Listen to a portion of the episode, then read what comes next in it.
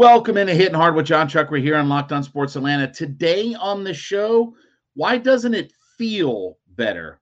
Do the Falcons bring back Carter and looking at the remaining Hawks schedule? It's all next. It's Hitting Hard with Jon Chuckery, Locked On Sports Atlanta. This is Hitting Hard with John Chuckery, part of Locked On Sports Atlanta. And it starts now.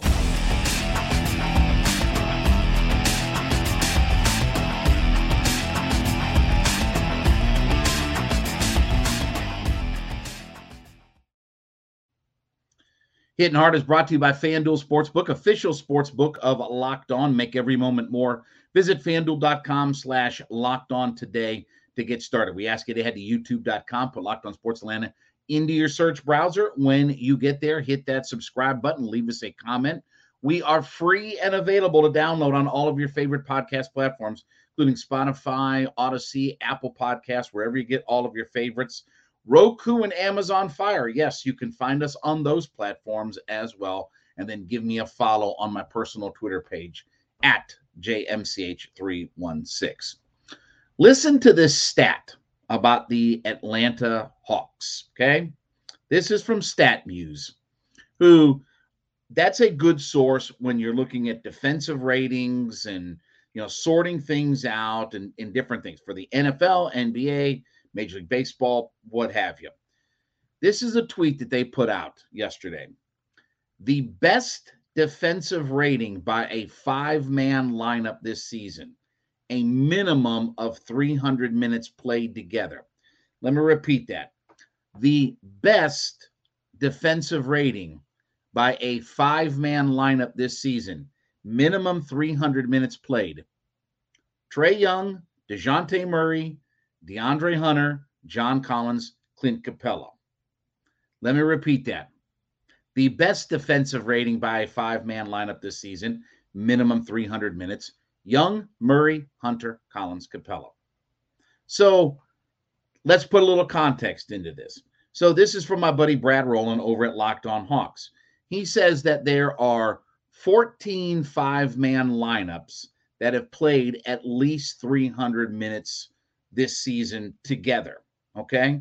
So, not a crap ton, but not a bad sample size. Now, here's the question that I'll ask Why doesn't it feel better? Why doesn't it feel like they've been the best five from a defensive rating standpoint when these guys are all together? Now, look, we've talked about Clint Capela's been a pretty good defensive player. You know, John Collins has improved defensively. DeJounte Murray is a good defensive player. So he was automatically going to lift your defensive rating up as a team. But why doesn't it feel better? You know, Hunter's, and maybe this isn't fair, but Hunter has not been a guy that's been a defensive standout. Now, to be fair, he's covering arguably, you know, your top score so I, I, give him a little bit of leeway from that perspective. But Trae Young's not a really good defensive player. So that would drag you down. DeAndre Hunter's defensive rating isn't all of that great. We talked about on the show that the only guy that has a worse defensive rating than DeAndre Hunter is Trey Young. So why doesn't it feel better? Look, I've said many times on this show, their starting five can play with anybody. Well, the numbers bear it out. We know that they're a really good offensive team when that starting five is together. Oh, by the way, John Collins may not play on Friday. Gee, shocking, right? Uh, you know, he's got the concussion issues and protocols and all that kind of stuff when they get back and they play the Cavaliers. And we'll talk about the schedule here in a little bit. But we know that they are a really good offensive team when these guys are together, right? When they have their starting five, they can play with anybody. They're a good offensive team. Why does it not feel like that they're still a good defensive team? You know, the debacle, and, and maybe it's recency bias from the standpoint of the debacle in Charlotte, where they give up 144 points, a season high, and then they come back and give up 122 to the Knicks on that Wednesday night heading into the All Star game, and and then you know, teams are scoring 23 pointers against them. And, you know, the Knicks had 62 points, I believe it was, in the first half their game. Charlotte had, I think it was 77 points in the first half. So in your final two games before the All Star break, you've given up 266 points. And there feels like that there's a lot of those nights that are out there. Maybe it's just league wide. Maybe the league is not as good defensively as what it was in decades past. Maybe teams are not built to be good defensive teams. They're good to they're they're built to be good offensive teams, right? A lot of three-point shooting, a lot of scoring in the league. You know, Giannis is a 30-point scorer. Guys are 30-point scorers in this league. But it certainly doesn't feel like it. And even if it's only 14 teams that you're comparing against, it seems hard to believe that the Hawks are the best defensive five that you can find among 14 teams that have played 300. And I'm not, I'm even amazed that they've played 300 minutes together, given all of the injuries, given Hunter's injuries, Capela's injuries, Collins' injuries, DeAndre Hunter's injuries. I'm amazed that they even qualify for that number. But it doesn't feel like that this group has been a good defensive unit. I think DeJounte Murray has been a real spark on defense. And it's why I've talked about he's the MVP of this team. And Brad Rowland, who we had on a couple weeks ago, he said Clint Capela. Okay, that's two defensive minded guys. That that's two guys who played who played the best defense for the Atlanta Hawks, right? So it's not coincidence that we we look at the value for this Hawks team of defense. Yeah, Trae Young's the best player. Yeah, he's the best scorer. Yada yada yada yada yada. Trae Young doesn't play any defense though, and, and, that's why we look at when we talk about most valuable player. I said Hunter. Brad Rowland said uh, Clint Capela, and I can understand that. I, I I understand both of those guys because their value is on both ends of the floor. But Collins has improved, but is Collins a defensive stopper? DeAndre Hunter hasn't lived up to, I mean, let's face it, DeAndre Hunter was the best on ball defensive player coming out of college. It, there, I don't know if there was a defensive player of the ward in college basketball, but he was the best defensive player in college basketball coming out of Virginia. He was the best on ball defender. Everybody acknowledged it. Why hasn't it translated? And then you would think that with Trae Young pulling the defensive rating down, that this team would would certainly not be considered the best five, but it, it says a lot that again, the the underachieving nature of this franchise is just maddening. They're really good offensively. The the stat on there is that they're the best defensive five among 14 teams. It's just mad. What we said all year long, it's maddening what the Atlanta Hawks really are. They should be better than what their numbers belie. And their starting five can play with anybody in the league. All right, let's talk about my friends over at FanDuel. Listen, we're through the All Star break. We're headed down the home stretch for the NBA season. FanDuel is America's number one sports book, and it's time to download it today. So get in on the action. Hit the no sweat first bet where you can win as much as $1,000 in bonus bets if your first bet doesn't win. FanDuel is a safe, secure, easy to use app. You can bet on everything from money lines to point spreads to prop bets. Everything is available to you.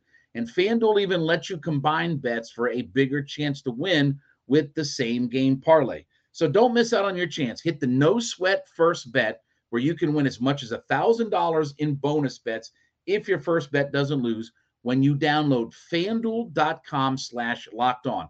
That's fanduel.com slash L O C K E D O N. Learn more, get in on the action with your no sweat first bet.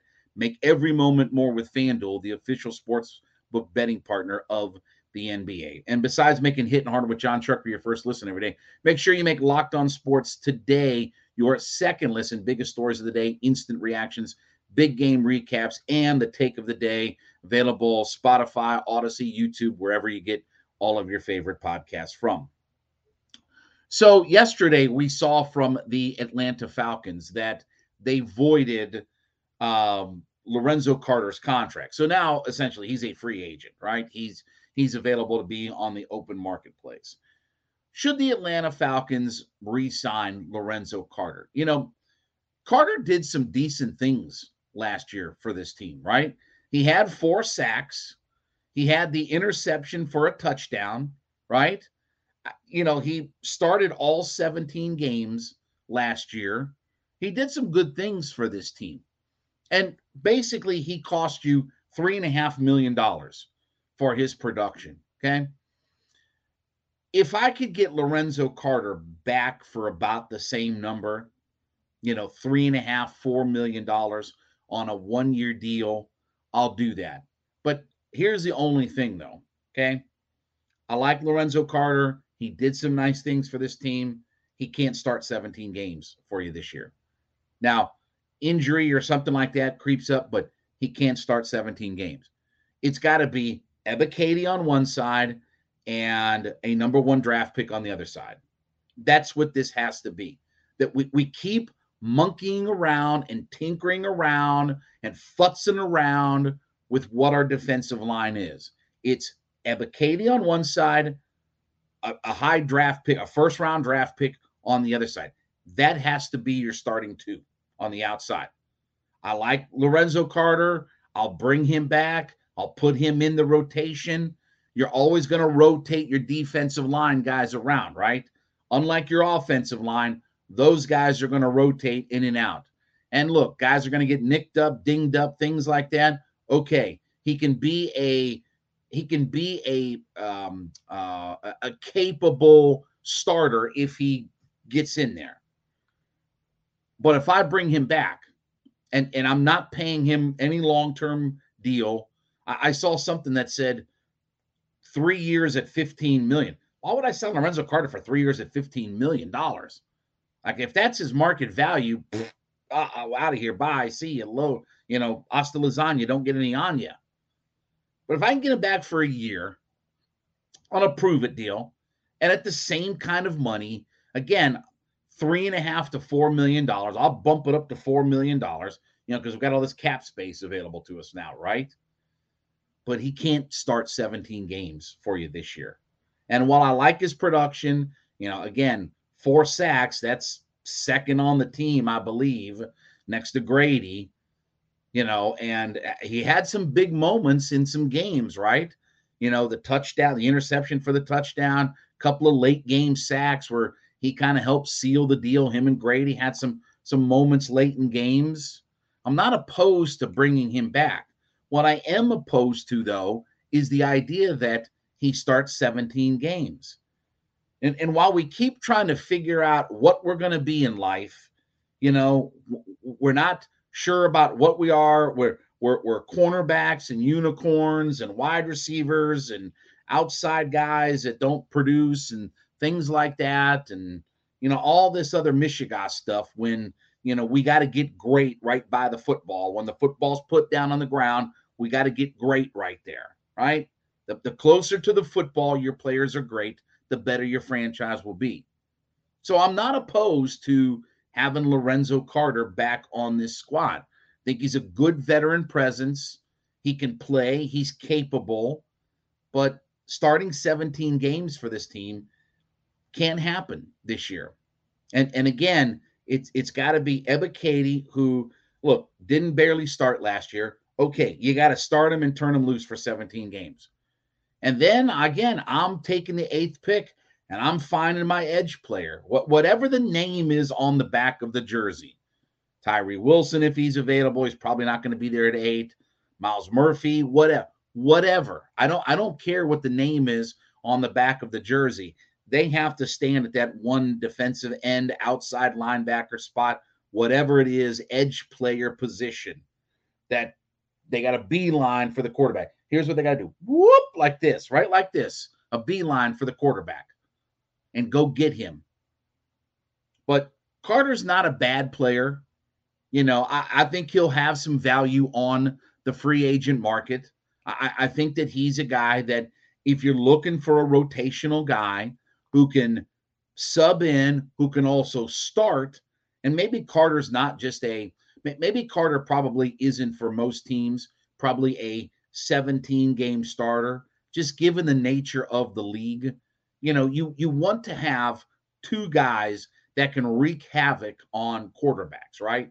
Like you you want to have not just one guy. You you you want Myles Garrett and Jadeveon Clowney, right? You want a duo like that. You you, you want to have multiple guys that can get to the quarterback from the outside and put lots of pressure on, and then you free up guys in the middle, right? So I, I'll I'll bring back Carter. Got to be right for the money. And by the way, you know the tag window is officially open, which again they're talking Kaleb McGary, and that's eighteen million dollars. Not bringing Kaleb McGary back for eighteen million dollars, but I will bring back Lorenzo Carter if it's a team friendly deal and it's a one year kind of show me deal and it's about the same money. Not paying him five, six, seven million dollars to do what he's got to do because he's going to be a rotational player on this team. And I'll make that rule clear to him. Would love to have you back. You're going to make about the same money. You're not going to play the same amount of snaps. I think he played like 75% of the snaps for this team. You're not going to play the same number of snaps, not going to play the same percentage, and you're certainly not going to start 17 games. If we're willing to have that honest conversation where we line up two guys on the outside that go get the quarterback, then I'll bring him back for team friendly money and a good deal. All right, besides making Hitting Hard with Jon Chuckery your first listen every day, make sure you make Locked On Sports today your second listen. It's the biggest stories of the day, instant reactions, big game recaps, and the take of the day available Spotify, Audacy, YouTube, wherever you get all of your podcasts from. So let's look at the Hawks' remaining schedule 23 games left in the season. So, as it kind of breaks down, you got a couple of games at home against Cleveland. That'll start Friday night. First game back will be Friday night, home with Cleveland. Got a couple of games at home against Cleveland. Well, they're one of the better teams in the Eastern Conference. You got a home and home with Boston. All right. They're the best team. And the, either them, it's flip a coin. Either they're the best team or Milwaukee's the best team. So the good news is you don't play Milwaukee, but you got home and home with uh, with Boston. You've got four games against Washington who's literally right on your tail. They're right on your coattails. You got a couple at home, couple uh, uh, on the road. The road series is one of those things where you play one night on the road, take a day off, then play them right back again on the road. So two games in a row that you play them in their building. So you've got a, a, a couple with Brooklyn. You've got a couple at Miami, where you, again you do that one game against Miami, day off, game again against Miami. Then you've got some Western Conference teams in this mix Portland, Golden State, Dallas, Minnesota, Memphis. All those teams are at home. Okay. Uh, then you go to the West Coast, the, or I should say, the Western Conference. The two teams that you got to play yet are San Antonio and Minnesota. Okay. So that's two very winnable games right there. And then you get a mix of at home, three total games where once against Philly, once against Indiana, and then the dreadful, literally the worst team in the NBA, or, or at least in the Eastern Conference, Detroit Pistons, who, by the way, you're 3 and 0 against the Pistons, 1 and 1 and 3 against the Charlotte Hornets, but 3 and 0 against the Detroit Pistons. And then you have a game against Chicago. So, of the 23 games left, I think it's 14 at home that you have. Can the Hawks go at least 13 and 10? Look, at this point, when you look at where the standings are, okay? So as we sit here today and we get ready for the second half of the season, Hawks are in the number eight spot. There are three games out of the six spot, and they're three and a half games, or sorry, three and a half, three games out of the seven spot, three and a half games out of the sixth spot. But the Wizards, who are ninth, are only a half a game out of the Hawks. And the Raptors, who we don't play down the stretch here, they are one game behind the Hawks. So you've got teams that are fairly close to you, right in front of you, but you've got two teams that are nipping right on your heels that look, These games against Washington are going to be big. This is not an easy stretch. You know, Cleveland, Boston, Brooklyn, Washington, at Miami, Golden State, Memphis, Dallas, you know, Philadelphia, Indiana, at Chicago. This is not an easy 23 game stretch. And given the fact that the Hawks are, you know, wildly inconsistent, their their only thing that's consistent is their inconsistency. Hawks are only 15 and 12 at home.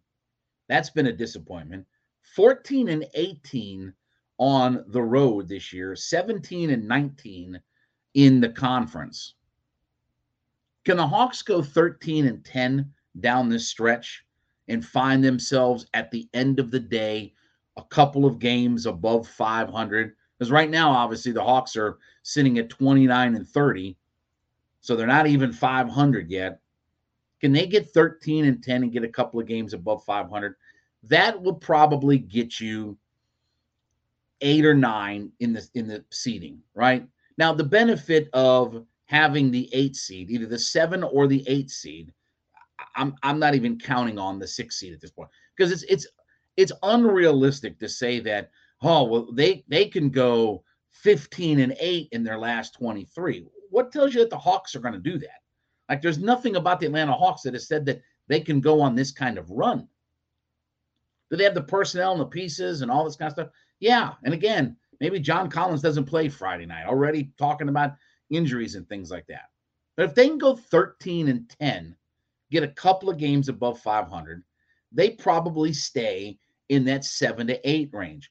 Why is that better than the 9 10?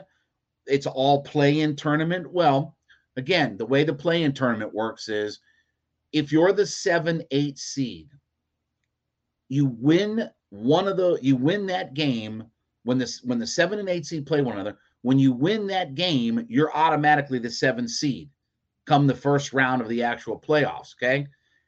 When you're the 9 10 seed, you've got to win two games just to get into. So you got to win the 9 10 seeded game, and then you play the loser of the 7 8 seed, and that gets you the 8 seed. That's what the Hawks did last year. That's how they got the 8th seed, right?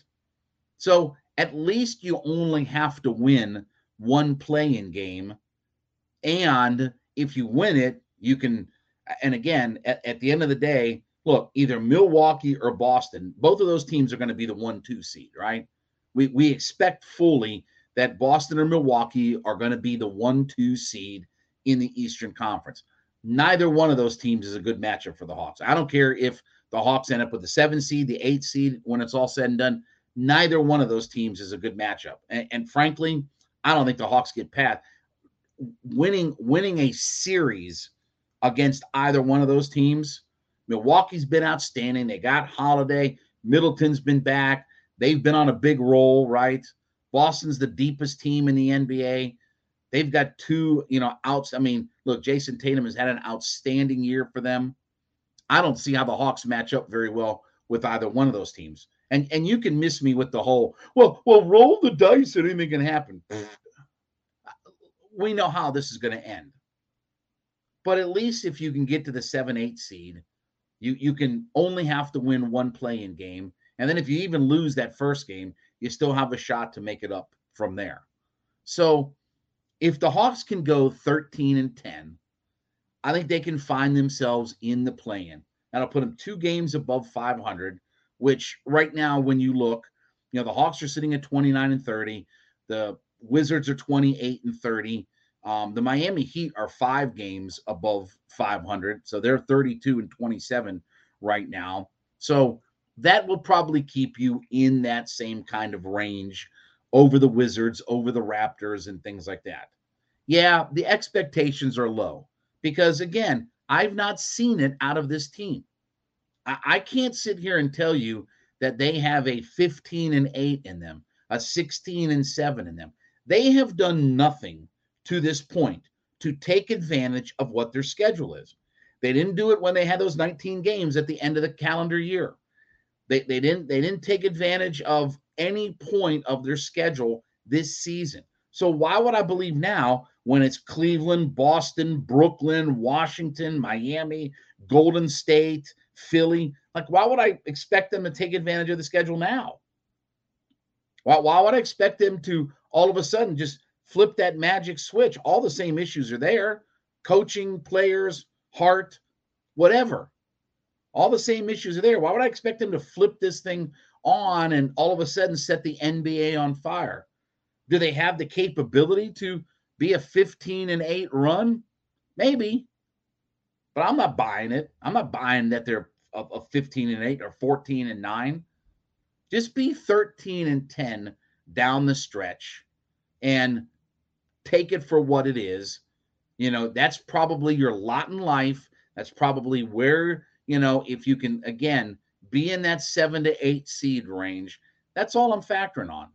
This idea of, well, we can get to six and we're only three games back. Okay, they're, they're, they're three games back. It might as well be 100 games back. I mean, based upon what this team has done, based upon the fact that they can't get on a run, based upon the fact that they've stunk it up all year, none of this is none of this is a realistic scenario. All the same issues are there. Nate McMillan's going to coach out the year. They're not firing Nate McMillan, bringing in an, an assistant coach. They're, they're not changing up anything. Your roster is what your roster is banged up, beat up, whatever. So 13 and 10 to me is that target number 13 and 10 and that should get you either a seven or eight seed in the playoffs, and then we'll roll the dice from there and we'll see what happens. You know, it's not a good place to be.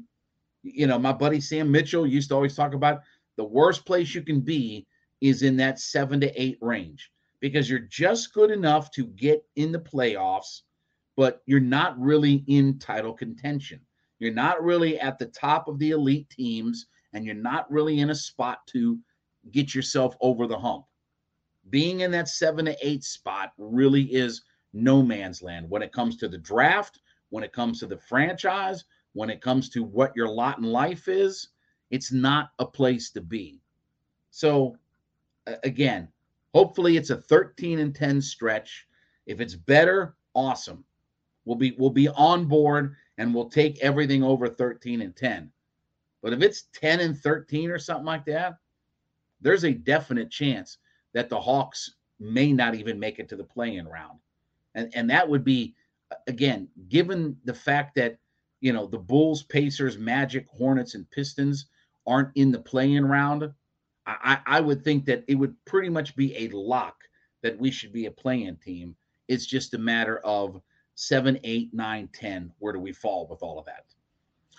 I would thank you so much for making Hitting Hard with Jon Chuckery your first listen every day. Make sure you make Locked On Sports today your second listen. Biggest stories of the day, instant reaction, big game recaps, and the take of the day. Available Spotify, Audacy, YouTube, wherever you get your podcast from. We ask you to head to youtube.com, put Locked On Sports Atlanta into your search browser. When you get there, hit that subscribe button. Trying to grow to 6,000 folks on our YouTube page. Pretty remarkable that it's been less than a year that we've been around. So climbing towards 6,000 every day. Be a part of our ever growing community. We are free and available to download on all of your favorite podcast platforms Spotify, Audacy, Apple Podcasts, wherever you get all of your favorites.